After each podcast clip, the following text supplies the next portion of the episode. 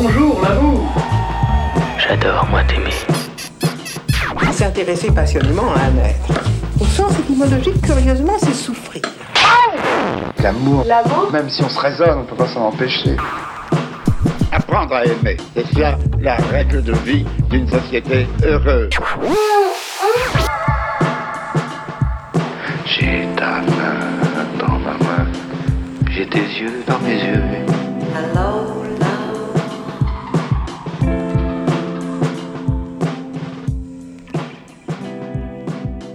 Bonjour et bienvenue dans le podcast de l'amour. Un podcast où j'invite des gens que j'aime à parler d'amour pour tenter de comprendre ensemble ce que c'est. Parce que l'amour est par essence indéfinissable, qu'il touche au meilleur comme au pire de l'être humain, parce qu'il fait tourner le monde et que je suis persuadée qu'il nous sauvera. Parlons-en.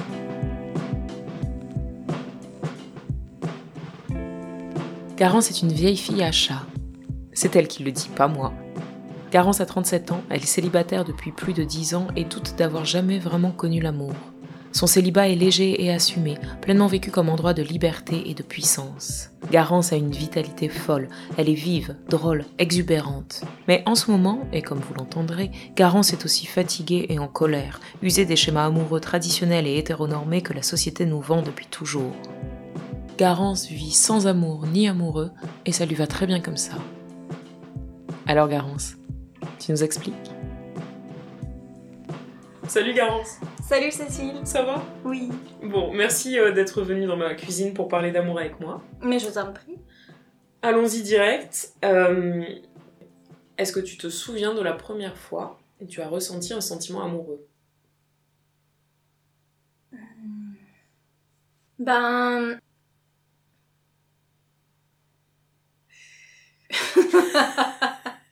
C'est super compliqué comme question parce qu'en fait je sais jamais trop toujours ce que c'est que l'amour en fait maintenant à 37 ans et plus j'avance en âge moins je sais vraiment ce que c'est parce qu'il y a les petits crushs d'enfance par exemple maternelle, primaire tout ça mais après il y a les choses où vraiment ça devient un peu sérieux du coup je dirais plutôt au collège. Mais c'est plus des espèces d'obsessions que vraiment de l'amour, quoi. Mais parce qu'en fait, moi, je pense vraiment que j'ai jamais vraiment été amoureuse. Et que, Enfin, j'ai cette impression-là, en fait, d'avoir soit vécu des relations d'addiction, soit des obsessions. Mais j'ai vachement de mal à vivre ce qu'on lit dans les livres et ce qu'on voit dans les films, en fait. Je n'ai jamais dit à quelqu'un « je t'aime ». Jamais. Jamais de ma vie. Et genre comme si c'était le truc tellement sérieux et tellement suprême que tu ne le dis que si c'est très réel et très sincère. Et ça ne m'est jamais arrivé. T'as jamais eu envie de le dire? J'ai déjà eu envie de le dire, mais tout en me disant c'est pas la bonne personne là. Faut pas le dire à cette personne là. Est-ce qu'il va faire comme ça avec là? Il va faire un petit chiffon puis il va le jeter à travers. Tu vois, j'avais quand même un instinct de survie de mon je t'aime. Mais je pense que c'est ça mon problème en fait. C'est que l'amour je l'idéalise tellement que j'y crois pas en fait. Sans le vouloir hein, mais je pense que du coup c'est une espèce de royaume intouché. Oui parce que peut-être que t'as déjà été amoureuse et en fait... Mais... c'était trop naze par rapport à l'idée que tu t'en fais. En fait, c'est ça. Et t'as pas du tout envie d'être déçue. Parce que normalement, quand t'es amoureux, ben tu vois, il y a une connexion de ouf qui se passe avec l'autre. Et donc l'autre aussi, il est amoureux. Et genre, la notion de réciprocité est super forte en fait. Et là, ça a pas du tout été le cas. Genre, mais... grosse déception. Vous êtes plusieurs à dire ça, que si l'amour ou le désir sont pas réciproques, c'est que ça en est pas vraiment. Et y a c'est complètement faux en plus. Mais parce que c'est ce qu'on te vend en fait. C'est ce qu'on te vend quoi. Donc toi, t'es vraiment formaté dans l'idée que quand t'aimes quelqu'un, c'est forcément réciproque. Parce que, tu vois, il y a une connexion de ouf. Tu vois, le coup de foudre, quoi. J'ai eu déjà un coup de foudre. En fait, c'est rien, c'est du vent, le coup de foudre. Si t'en fais pas quelque chose, si tu le... Tu vois, si tu le modèles pas, si t'en fais pas un truc, en fait, c'est juste... c'est de la merde, c'est de la crotte, quoi. C'est un moment assez incroyable de vivre ce truc-là, mais derrière, ça se délite, quoi. Et les obsessions, alors disons ta première obsession du collège, comment elle se manifeste? Bah, je pense comme n'importe quel ado, en fait, de manière ultra excessive. Et comme en même temps j'étais quelqu'un de super timide, cette personne ne l'a absolument jamais su. De manière générale, les gens dont j'ai été super obsédée et J'arrive même pas à dire amoureuse, quoi. Les gens dont j'ai été super obsédée ne l'ont jamais su parce que justement j'ai jamais considéré que c'était... Moi je pense que j'avais déjà du recul par rapport à ça et je trouvais ça débile. De ce qui t'arrivait à toi ou de voir ou quand tu voyais les autres dans des relations ? Non, ce qui m'arrivait à moi en fait. Alors je ne disais pas que c'était des obsessions etc, mais j'avais honte de ça. Ah ouais. Tu vois, c'est le genre de truc, j'ai jamais été amoureuse parce que j'ai toujours eu honte de ça. Les obsessions, c'est forcément un peu de la folie et donc on n'en parle pas, tu vois. Mais bon, l'amour est une folie. Est-ce que ça pourrait pas être de l'amour qui prend une forme d'obsession juste parce que c'est la première fois que ça t'arrive et que tu comprends rien et que... C'est possible. Ça, j'en sais rien. Mais bon, après, tu m'interroges pas dans la meilleure phase de... dans la phase où je suis la moins agressive par rapport à l'amour. Il y a eu des phases où j'ai été vachement douce avec ça. Où je trouvais que c'était quand même vraiment... au-dessus de tout, que c'était vraiment génial, que ça te faisait pousser des ailes, enfin tout ce qu'on dit en fait. Quelle image tu te faisais de l'amour à ce moment-là ? Peut-être quelque chose de très noble, tu vois. Et en fait, moi j'ai toujours eu l'impression que c'était juste... que je me perdais en fait vraiment dedans. Après, vraiment à loisir, tu vois. C'est pas que moi j'y prenais pas du plaisir à me perdre dedans, mais c'est qu'il y avait une sorte de faute derrière ça en fait, où je me disais...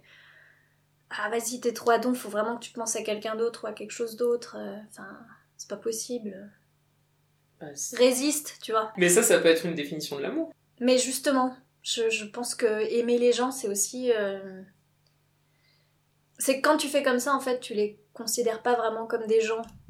C'est plus des concepts, en fait, dans lesquels tu peux te perdre. Mais en vrai, en face, il y a des gens qui n'ont pas forcément envie que tu te perdes dans eux. Pour moi, l'amour, c'était vraiment une espèce de fantasme, quelque chose que je vivais dans ma tête, mais j'ai pas eu de relation avant, tu vois, longtemps, quoi.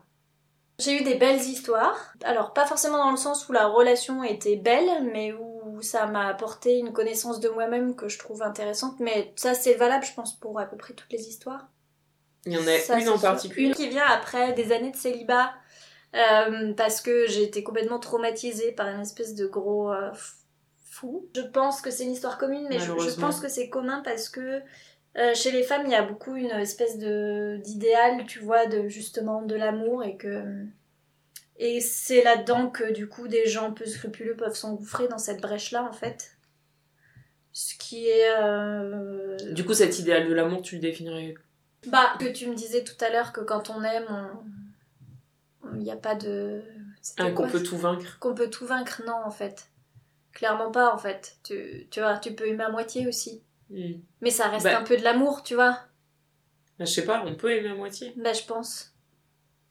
Moi, mais je pense qu'en fait, tu vois, j'arrête pas de dire ce type était un salopard, je pense qu'en fait il était juste super paumé. Il m'a un peu trimballé pendant 3 ans, c'était franchement une très mauvaise relation, enfin moi en tout cas je l'ai vécu de manière épidermique, avec des accès de jalousie comme jamais j'en ai connu, ça plus jamais je veux vivre ça, enfin... Genre après ça, toute ma vie, ça a été ne plus être jalouse du tout, jamais. Pas facile, ça se travaille. J'y arrive pas du tout d'ailleurs. Cette question de la jalousie, c'est souvent connecté à l'amour, mais moi je trouve de mauvaise manière. Oui, c'est ça, genre t'es jalouse donc t'es amoureuse. Ouais. En fait, ce qui est marrant, c'est que je suis pas certaine de m'être déjà dit que j'étais amoureuse de ce type en fait. Ouais. Donc 3 ans où il te fait tout en bourrique. C'est ça, ça balade à droite à gauche. Un coup non. Puis finalement, il couche avec sa coloc. Donc moi là, je pète un gros câblon. Sachant que le type était quand même troublard parce que quand tu vas mal, il te dit mais t'as besoin de moi, machin. Et quand tu commences à aller un peu mieux, tu vas toujours un peu mal. Donc en fait, ce type m'a fait croire que j'étais dépressive. Bon, je suis pessimiste sur le monde, mais et sur beaucoup de choses, mais je suis ultra optimiste. De nature joyeuse. Pour moi, je suis quelqu'un de très joyeux. Et donc, au sortir de ce truc, là qu'il y a eu la jalousie. Ouais, j'étais un peu détruite, j'étais destroy de ouf, donc il s'est passé quelques années où genre vraiment j'ai vu personne, et là est arrivé Victor, donc un gars absolument adorable, trop bien, machin, qui m'a vraiment redonné une putain de confiance en fait dans les relations avec les hommes. Que j'ai arrêté de voir parce que j'étais plus amoureuse et que surtout j'avais pas du tout envie de lui faire à l'envers et que à partir du moment... Mais parce que, encore une fois, j'ai une trop haute estime de ce truc-là et je trouve qu'il faut pas fucker avec ça parce que ça fait du mal aux autres. Du coup, j'ai arrêté très vite en fait, au bout d'1 an à peu près. Mais alors, je pense que j'ai pas arrêté par défaut d'amour, mais par défaut de désir sexuel. Et ça, c'est très compliqué, en fait. Je m'en rends compte maintenant. Il y a forcément un moment où le désir, il s'éteint, quoi. Mm. Et donc, on pense que c'est fini, et en fait, il y a autre chose qui se joue. Enfin, je pense que j'aurais pu rester avec lui si j'avais pas senti qu'en face, il y avait du désir sexuel, et que moi, j'étais redevable de ce truc-là. Enfin, c'était devenu un peu la corvée, en fait. J'avais juste envie de câlin, de caresse, mais j'avais pas envie qu'il fasse quoi que ce soit d'autre. Et bon, ça, c'est un peu compliqué. Je pense que j'étais encore trop jeune pour me rendre compte qu'en fait, parfois, il suffit de parler aux gens. Tu vois ? Là, c'est plus un apprentissage de la relation. Oui. Je trouve que de l'état amoureux ou du sentiment amoureux. Mais je pense qu'en vrai, même le sentiment amoureux, il s'apprend. C'est pas il s'apprend, il s'éduque, mais t'apprends à le gérer, en fait. T'apprends à le gérer et t'apprends aussi que, voilà, que bah, ne plus avoir envie de coucher avec ton partenaire, ça veut plus dire qu'il n'y a pas d'amour. Enfin, oui, pas dire qu'il n'y a plus d'amour. Non, c'est sûr, c'est vachement... C'est là où c'est compliqué, c'est qu'il n'y a pas de règle, mais simplement, on te présente une règle universelle. Et ça, c'est quand même hardos, quoi. Parce que toi, forcément, tu te cales sur cette règle universelle, puisque tu n'as pas d'autre expérience de ça. Qu'à 25 ans, t'es encore un enfant. Enfin, vraiment, en termes de désir et d'amour, tu découvres encore un tas de trucs. Et voilà. Et puis surtout, enfin, c'est surtout notre rupture qui était chelou. C'est que moi, je sentais que c'était plus possible. Du coup, il habitait à Paris, puis moi, j'habitais ailleurs. Et donc, on se voyait peu. On avait une relation à distance qui m'arrangeait très bien. Moi, je suis pas du tout... Je pense que je suis très craintive des relations trop proches, quoi. J'ai besoin... En fait, c'est que j'ai besoin qu'il y ait du manque, parce que j'ai besoin qu'il y ait ça crée du désir, en fait. Et du coup, je trouve que c'était très bien. Et simplement, je me rendais compte qu'à chaque fois que je revenais à Paris pour le voir, j'avais cette espèce d'angoisse où du coup, il fallait un temps pour qu'on se reconnaisse et qu'on se reconnecte. Et je trouvais que ce temps était de plus en plus long et laborieux et naze. Et franchement, de l'amour, j'en ai encore toujours pour lui beaucoup parce que c'est vraiment quelqu'un auquel je tiens énormément, même si ça fait des années qu'on ne s'est pas parlé. Et cette personne ne sait... Enfin, je lui ai dit à quel point il avait été important dans ma vie. Et il y croyait pas, quoi. Et je pense que moi, c'est un peu ma frustration, c'est qu'il sache pas à quel point ce type était... Mais je lui ai dit en plus qu'il était mon ange gardien, que vraiment il y a eu un truc super... Enfin, j'ai jamais eu une relation aussi simple avec un gars qu'avec lui. J'ai jamais été aussi libre avec quelqu'un qu'avec lui, quoi. Bah, c'est le dernier mec avec qui je suis sortie, en fait. Donc pour te dire, c'est 2010 qu'on s'est séparés. 9-10. C'est 11 ans. Donc tu vois, c'est mon dernier mec. Mais alors ce coup de foudre? En fait, je croise un gars dans les couloirs, et là, mais vraiment... Les couloirs de quoi? De l'école, pardon. De photos. Et je croise ce type, et genre vraiment, il y a eu une sorte d'arrêt dans le temps, mais vraiment, mais... Les films, comme dans les films. Un truc de ouf. Le cœur qui bat et tout, genre trop, waouh, qu'est-ce qui se passe? Du coup, après, je vais voir ma pote, parce que je savais que c'était un pote à elle qui venait poser.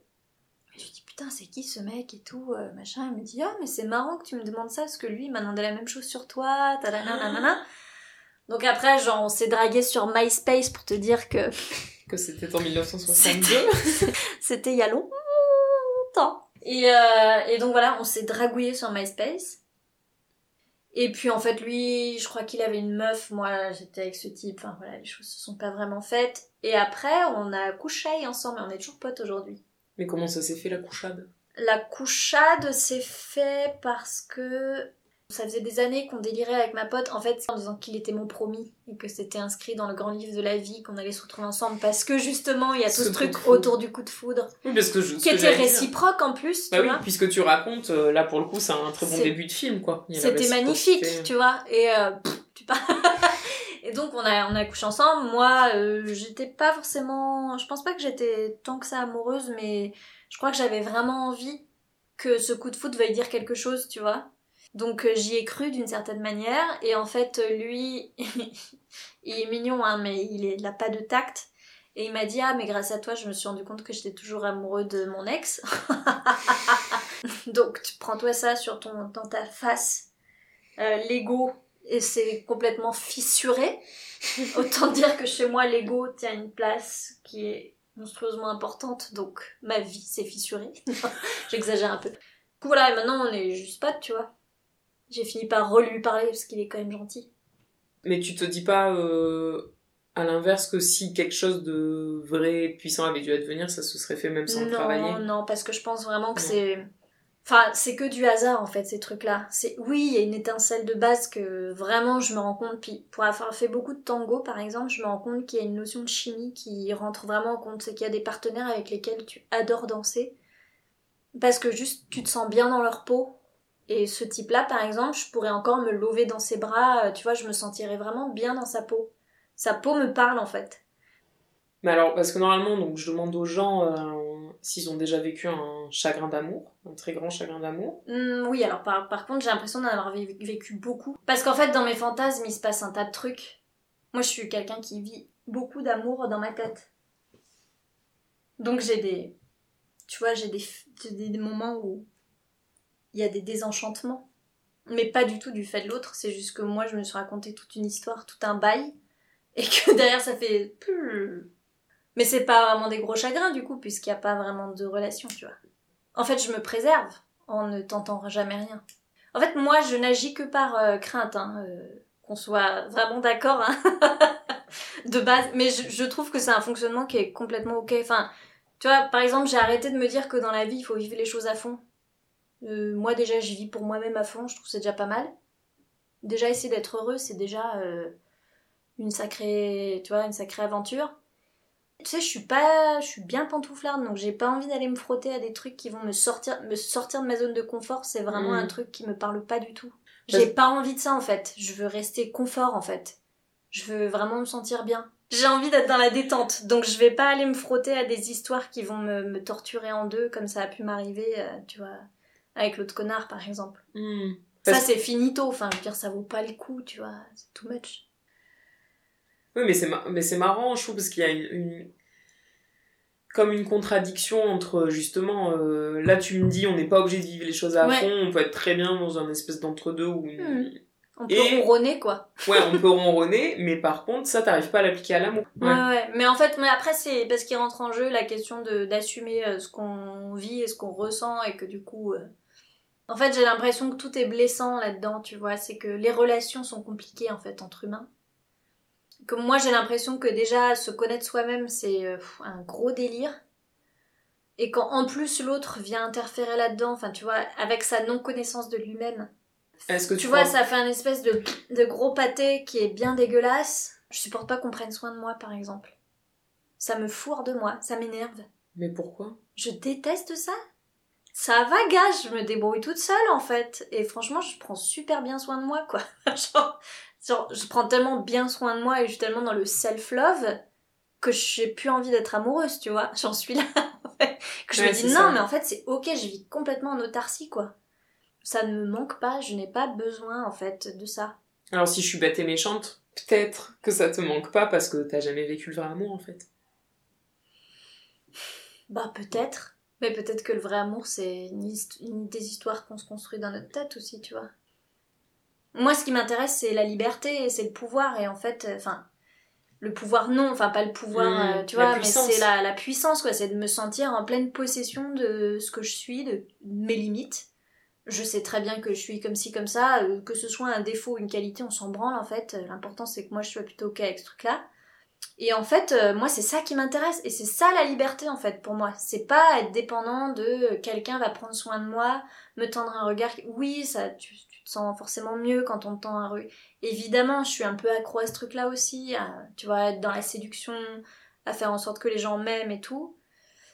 Et pour le coup, je trouve que ça va trop loin avec l'amour, tu vois. C'est que du coup, t'attends trop ça, t'attends quelque chose de beaucoup trop entier, tu vois, de beaucoup trop fort, tu vas me tendre le miroir le plus sublime de moi-même, mais en fait... C'est pas forcément le plus sublime, mais c'est peut-être le plus... Y a pas de vérité, mais... Un miroir qui est peut-être un peu plus... Peut-être plus honnête et objectif que celui que moi, j'essaie de me tendre à moi-même. Ah oui, moi, mais... alors que moi, j'ai l'impression justement que le miroir le plus honnête et le plus objectif, c'est le mien. En fait, ce qui compte, c'est d'être avec toi-même plutôt OK, quoi, tu vois. J'ai vraiment aucun problème à me regarder dans le miroir, mon gras, mes vergetures et tout. Je les trouve super cool. Vraiment, c'est une putain de liberté, en fait, que j'ai acquis.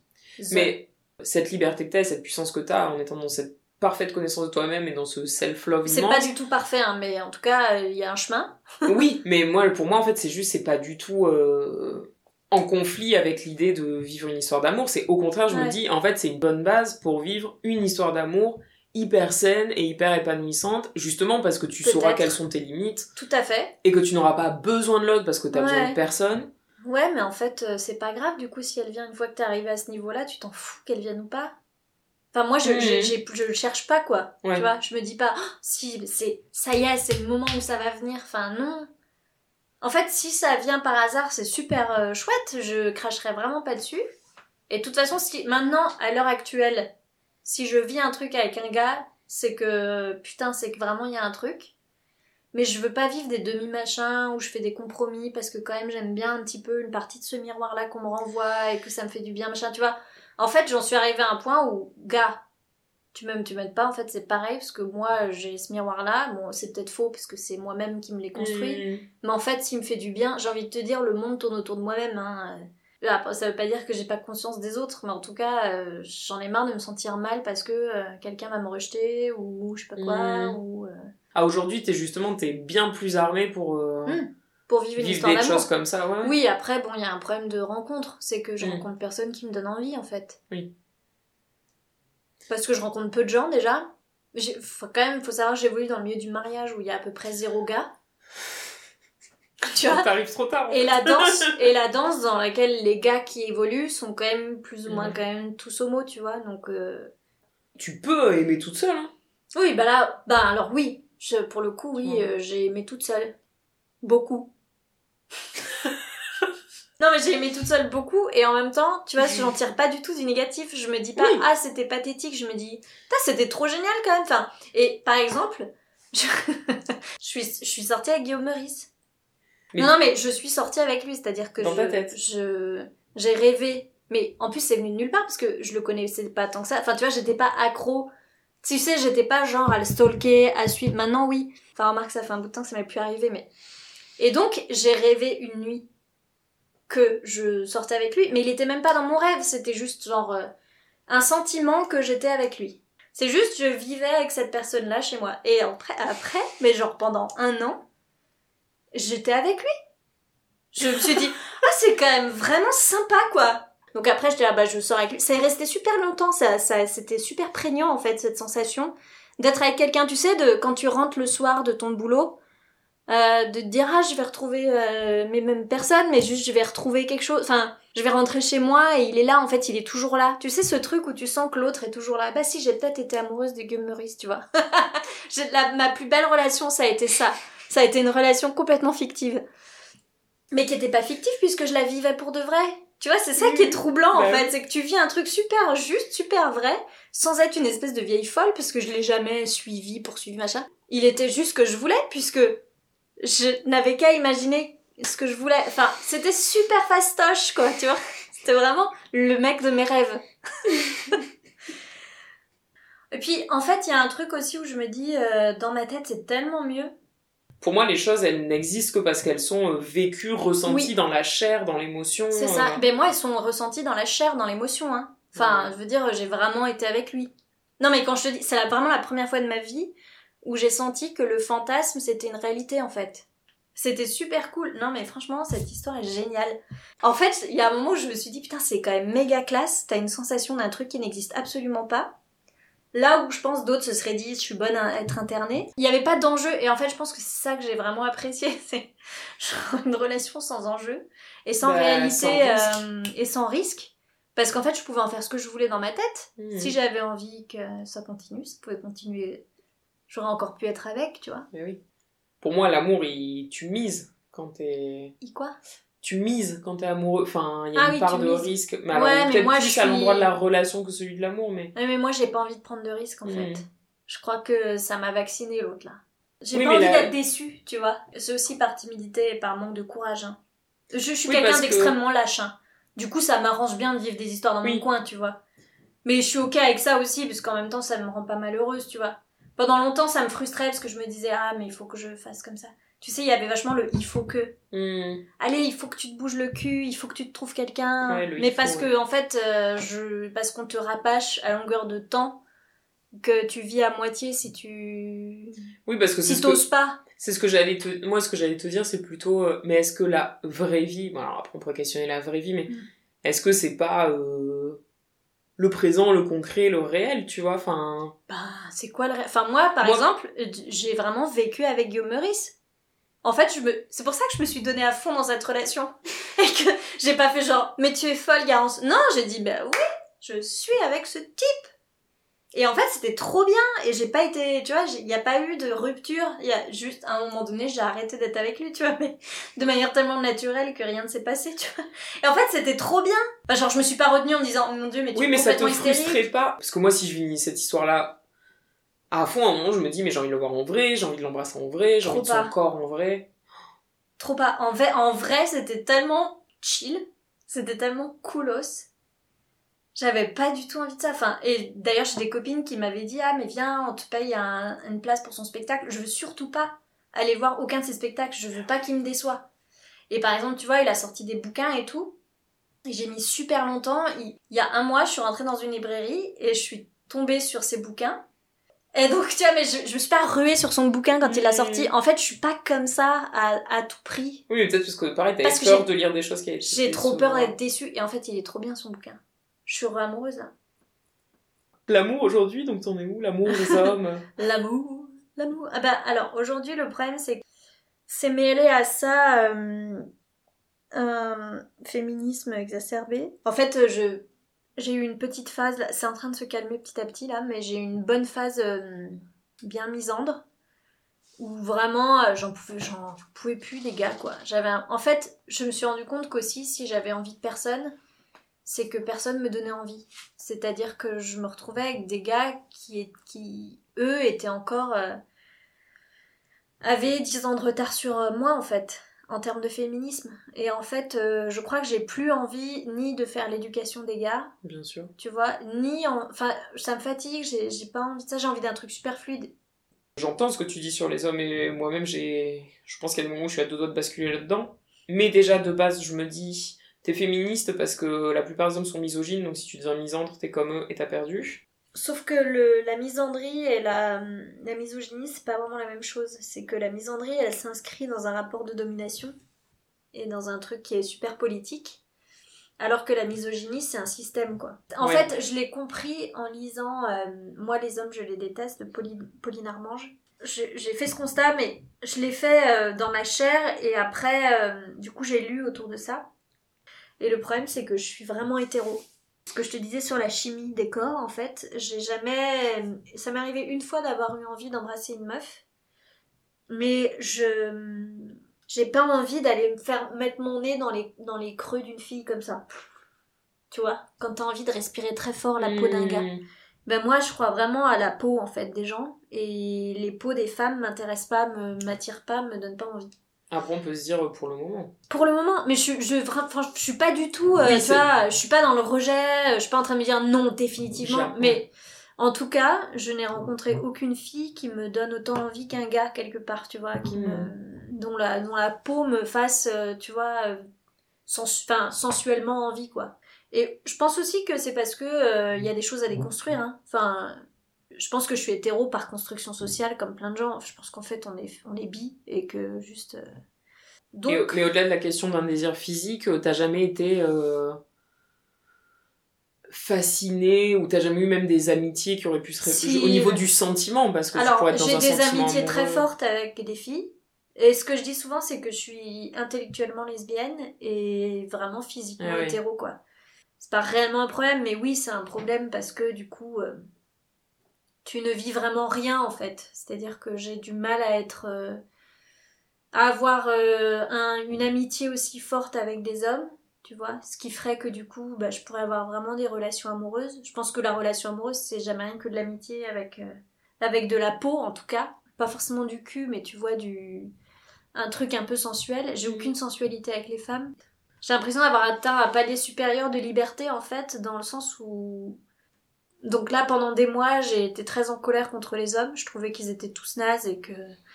En fait, éduque-toi, je vais pas... qu'est-ce que tu veux que je t'apporte, les trucs simples. En fait, j'en avais marre de mettre du papier bulle autour des gars, quoi. Tu vois, ah mais non seulement t'es féministe, mais en plus il faut que tu sois mais féministe, oui, mais féministe gentille, parce que tu comprends, si t'es en colère, et ben les gens ils te comprennent pas, tu te trompes en fait de façon de faire, alors il faut avoir de l'humour.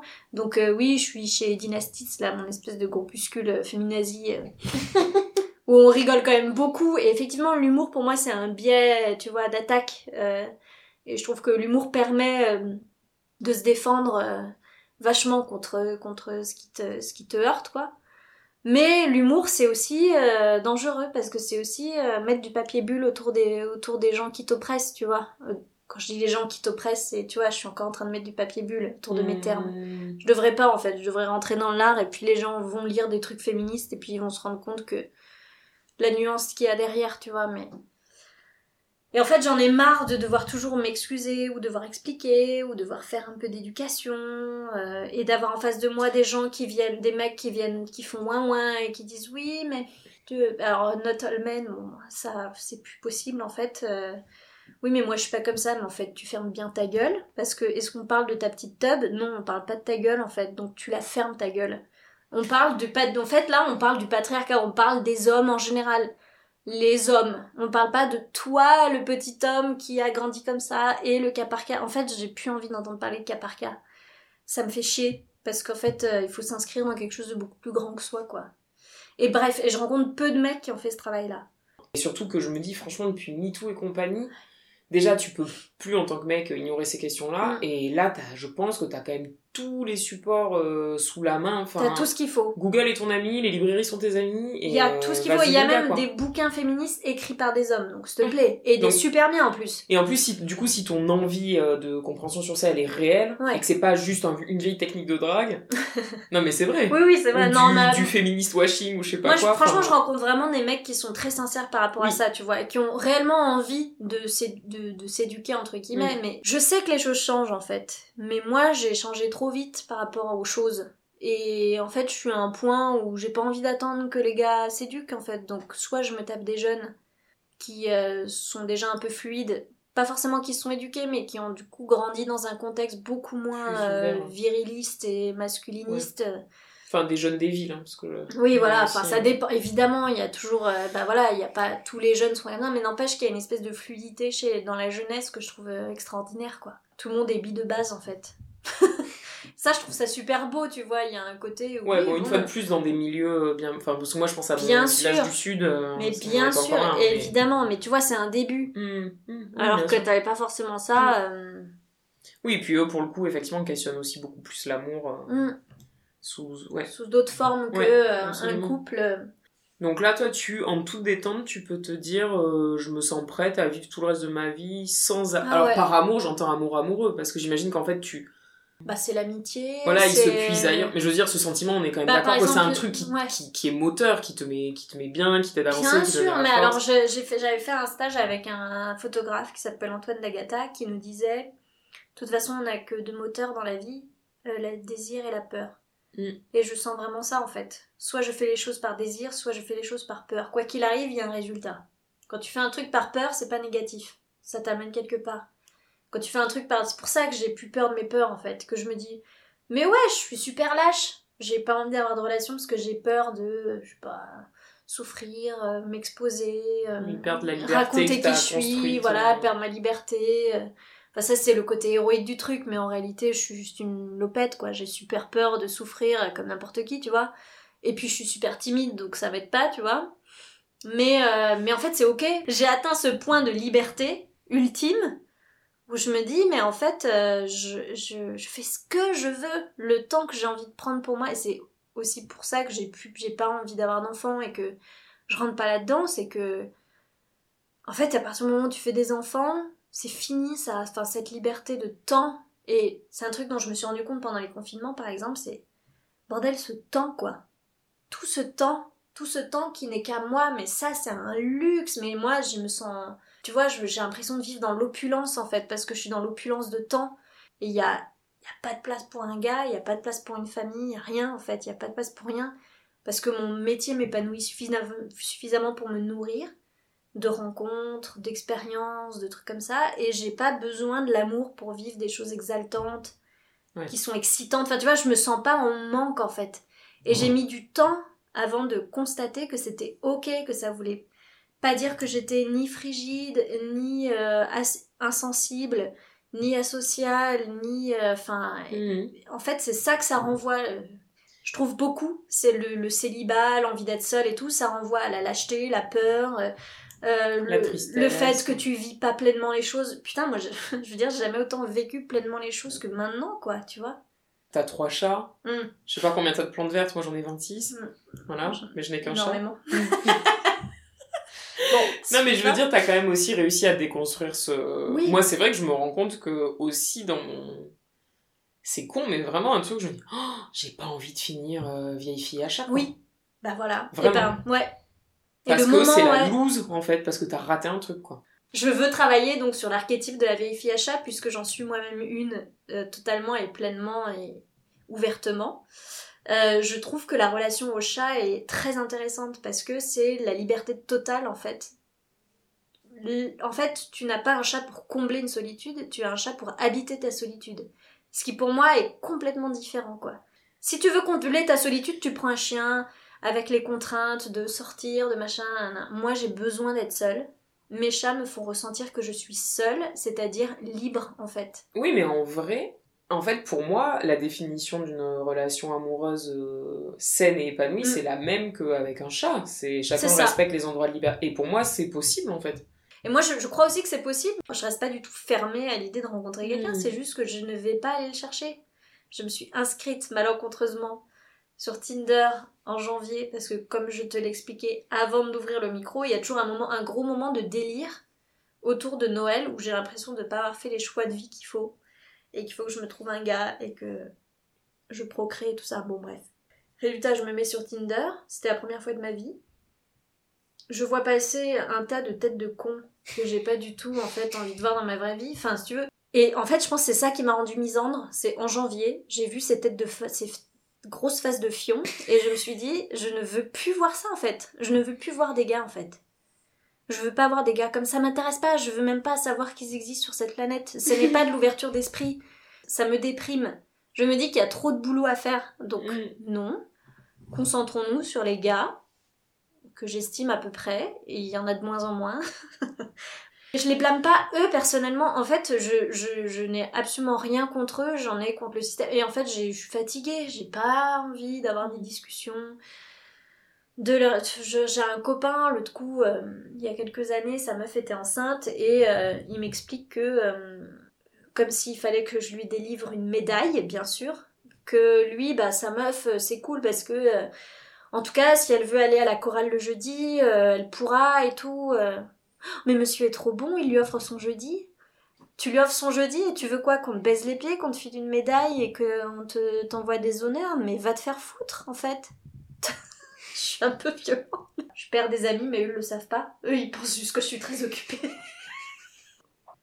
Il est fort probable que ce genre d'attitude puisse soit attirer des gens, soit en rebuter. En tout cas, les gens que ça peut attirer sont forcément des gens bien, je me dis. Tu vois. En tout cas, pour moi, ce sont des gens qui auront fait ou entamé le même chemin que toi.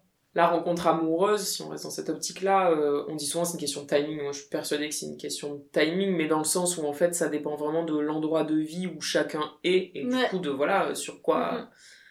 Quel est son petit chantier personnel du moment, et encore faut-il que ces chantiers puissent cohabiter. Donc en fait, j'ai envie de dire, l'amour de ta vie, c'est toi, quoi. C'est compliqué, non, justement, vraiment, je trouve que c'est tellement compliqué déjà de s'aimer soi, en fait. C'est un énorme travail que j'arrive toujours pas à déconstruire, mais ça fait, allez, peut-être 2 ans que je kiffe mon corps, par exemple, alors que je fais du 40, tu vois, ce qui est considéré comme une grande taille. Début de la grossesse, ouais, voilà. Début de la grosse femme.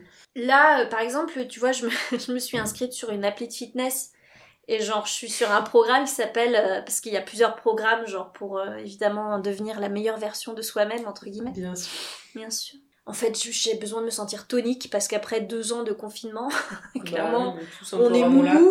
Et en fait, moi, être essoufflée quand je fais un étage, ça me convient pas trop dans ma vie. Donc voilà, par exemple, je me suis rendu compte de ça, que je faisais maintenant les choses, pas parce que j'avais envie d'être sexy. Et surtout, franchement, je me sens ultra sexy, quoi. Enfin, je trouve que j'ai un cul magnifique.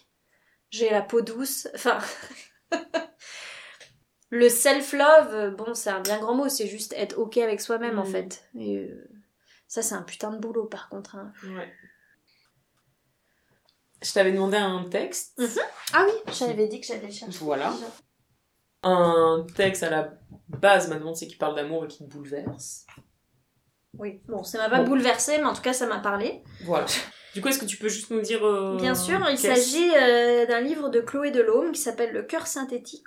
Et en fait, c'est que tout son roman est construit sur... Enfin, c'est une espèce de parodie de ce qu'on appelle la chick lit, chick literature. C'est la littérature pour meufs, quoi. C'est genre tous les trucs, les romans à l'eau de rose, machin. Donc effectivement, il y a un style, en fait. Ouais, c'est un roman qui relate... le parcours d'une nanette qui veut à tout prix, qui est célibataire, qui se retrouve célibataire, et qui veut à tout prix se retrouver quelqu'un. Pendant environ 189 pages, elle cherche l'amour. Et les derniers chapitres, en fait, c'est enfin sa libération, en fait, de ce truc-là. Où du coup, c'est complètement ok de vivre seule. Et ce que je trouve génial chez Chloé Delaume, c'est qu'elle a vraiment un truc très fort autour de la sororité, et tu vois, on parle d'amour, et moi je pense qu'en fait, avoir de l'amour pour ses sœurs, je veux dire au sens très large du terme, c'est vraiment un truc très fort, tu vois, où je suis prête à renoncer à des trucs au nom de mes sœurs, tu vois, au nom de la sororité, de me dire, ok, faut que j'arrête de niquer avec des mecs qui sortent déjà avec des meufs, par exemple. C'est une résolution que je me suis prise après avoir lu Mes bien chères sœurs de Chloé Delaume, qui est... une sorte d'essai justement sur la sororité. Voilà, donc nous sommes à la fin, mais l'héroïne principale s'appelle Adélaïde et elle vit avec un chat qui s'appelle Perdition. Donc à un moment elle en parle, ainsi à moi. Donc là elle imagine plusieurs fins différentes. Une de ces fins pourrait être ça.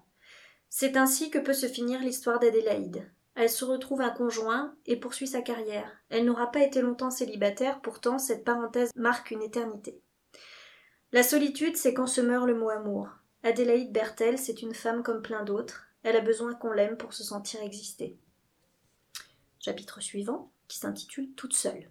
À moins qu'Adélaïde ne rencontre personne. Personne qui lui convienne, l'émeuve ou la fasse rire. Le cœur d'Adélaïde est devenu exigeant et il n'a plus besoin qu'on le remplisse à tout prix. Adélaïde a pris conscience que jamais dans le réel n'existera Vladimir, qu'elle correspond statistiquement aux exclus du marché. Les femmes surdiplômées trouvent moins facilement de compagnons. Les hommes sous-diplômés aussi. Eux, ils se font rafler leur proie par des forces de frappe économique supérieures. Les femmes trop cultivées et frais, fatiguent, déstabilisent. Adélaïde appartient à une génération peuplée de mâles alpha qui rendent sa condition de femme hétérosexuelle difficile à gérer. Elle se refuse à devenir misandre, pourtant parfois, elle se dit que ça lui pend au nez. Adélaïde comprend que sa singularité, son refus de faire famille, d'accepter toute famille, la fait passer pour une folle. Ce n'est pas un atout, autant de liberté. Adélaïde accepte que son profil soit tordu et fasse fuir le plus grand nombre. Elle se résout au réel, elle n'est pas adaptée. Du coup, Adélaïde accueille la solitude et contre elle se pelotonne. Perdition lui suffit. L'achat d'un plus grand lit saura la contenter.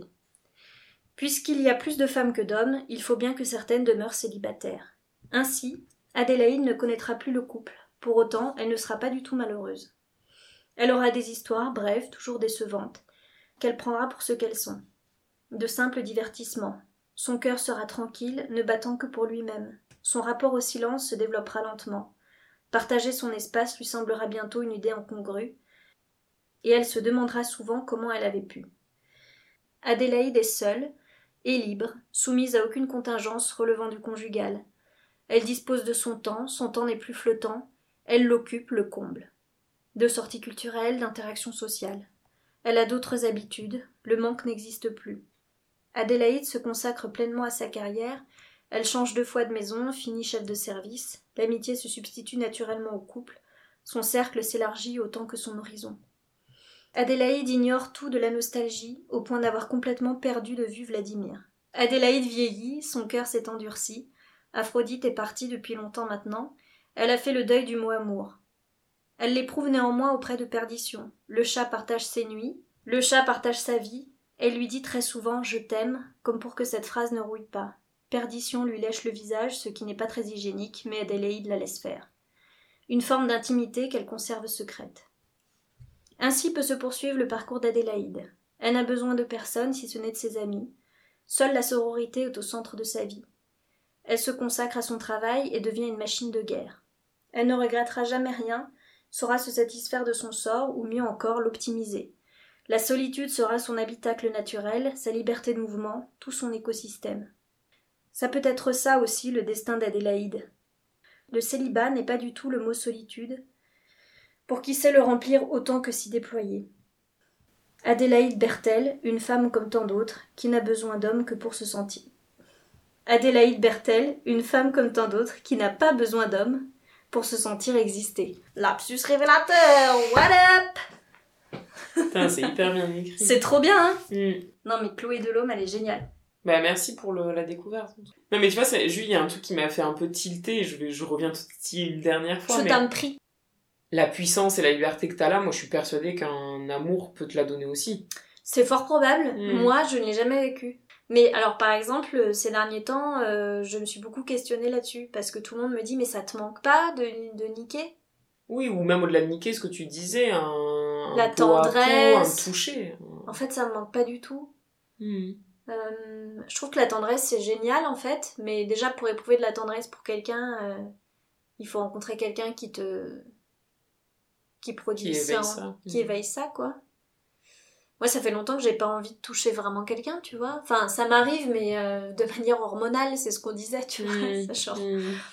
Ça fait longtemps que t'as pas eu envie de toucher quelqu'un, mais toi, d'être touchée, quoi. Non plus. Et en fait, je crois que je suis devenue asexuelle, peut-être temporairement, sans doute. En fait, il y a une espèce de pression. Moi, par exemple, j'ai toujours cru que j'étais frigide. Et en fait, je suis absolument pas frigide. Mais je suis ultra peine à jouir, par exemple. Alors voilà encore un terme, tu vois, qui serait peut-être à bannir du truc. Parce que j'ai toujours su, en mon âme et conscience, que j'étais pas assez à l'aise pour être dans le lâcher-prise. Je n'ai pas besoin de relations sexuelles avec des mecs. On est arrivé au bout.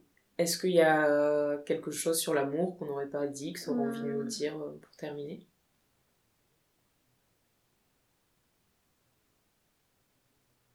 Non mais enfin vraiment je suis super curieuse de savoir ce qu'honnêtement vivent les gens par rapport à ça, quoi.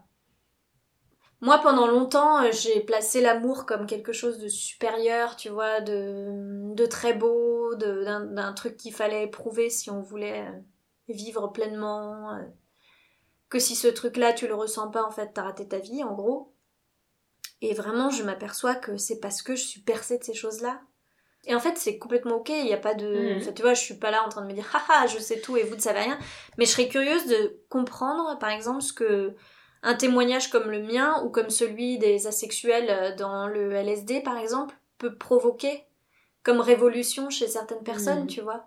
Et en fait, je me dis que peut-être que c'est pas si fou que ça, en fait. Que ce qui est fou, c'est l'idée qu'on s'en fait et qu'on a envie de monter le truc en épingle parce que ça fait du bien. En fait, ça fait du bien de se faire mousser et qu'il y a un truc super fort là-dessus. Ouais, mais ce qui est intéressant, c'est qu'après, une fois que tu vis cette chose-là, même si c'est un truc que tu fais mousser à deux, bah c'est comme ton histoire avec Guillaume Meurice, tant que ça devient réel c'est et que c'est vécu. Mais c'est ok, c'est super, mais bon, moi jusqu'ici, je crois que j'ai jamais trouvé personne qui me donne une réciproque, tu vois. Donc je préfère mousser toute seule avec mon guigui. Bah, en fait, je suis arrivée à un tel stade de liberté par rapport à moi-même que je pense que ça peut être potentiellement un truc super séduisant, tu vois. D'être face à quelqu'un qui en a rien à péter. Donc si un gars a envie de me ken, il a plutôt intérêt à me le faire vraiment savoir, tu vois. Un message reçu. C'était la conclusion de cet épisode. Bah merci beaucoup, Garance. Merci à toi, Cécile. Je t'en prie, petit chat. C'était le 12e épisode du podcast de l'amour. Merci pour votre écoute. Si vous en voulez plus, vous connaissez la marche à suivre. Abonnez-vous au podcast. Et puis cochez les 5 étoiles de Pure Love et laissez des commentaires qui nous permettront de sortir du chaos des algorithmes. Répandez de l'amour autour de vous en parlant du projet à vos proches. Ça compte. Ce podcast est réalisé par Cécile Fargues, produit par Lise Gervais. La composition musicale est de Jonathan Figoli et les visuels d'Emilie Fargues. À bientôt.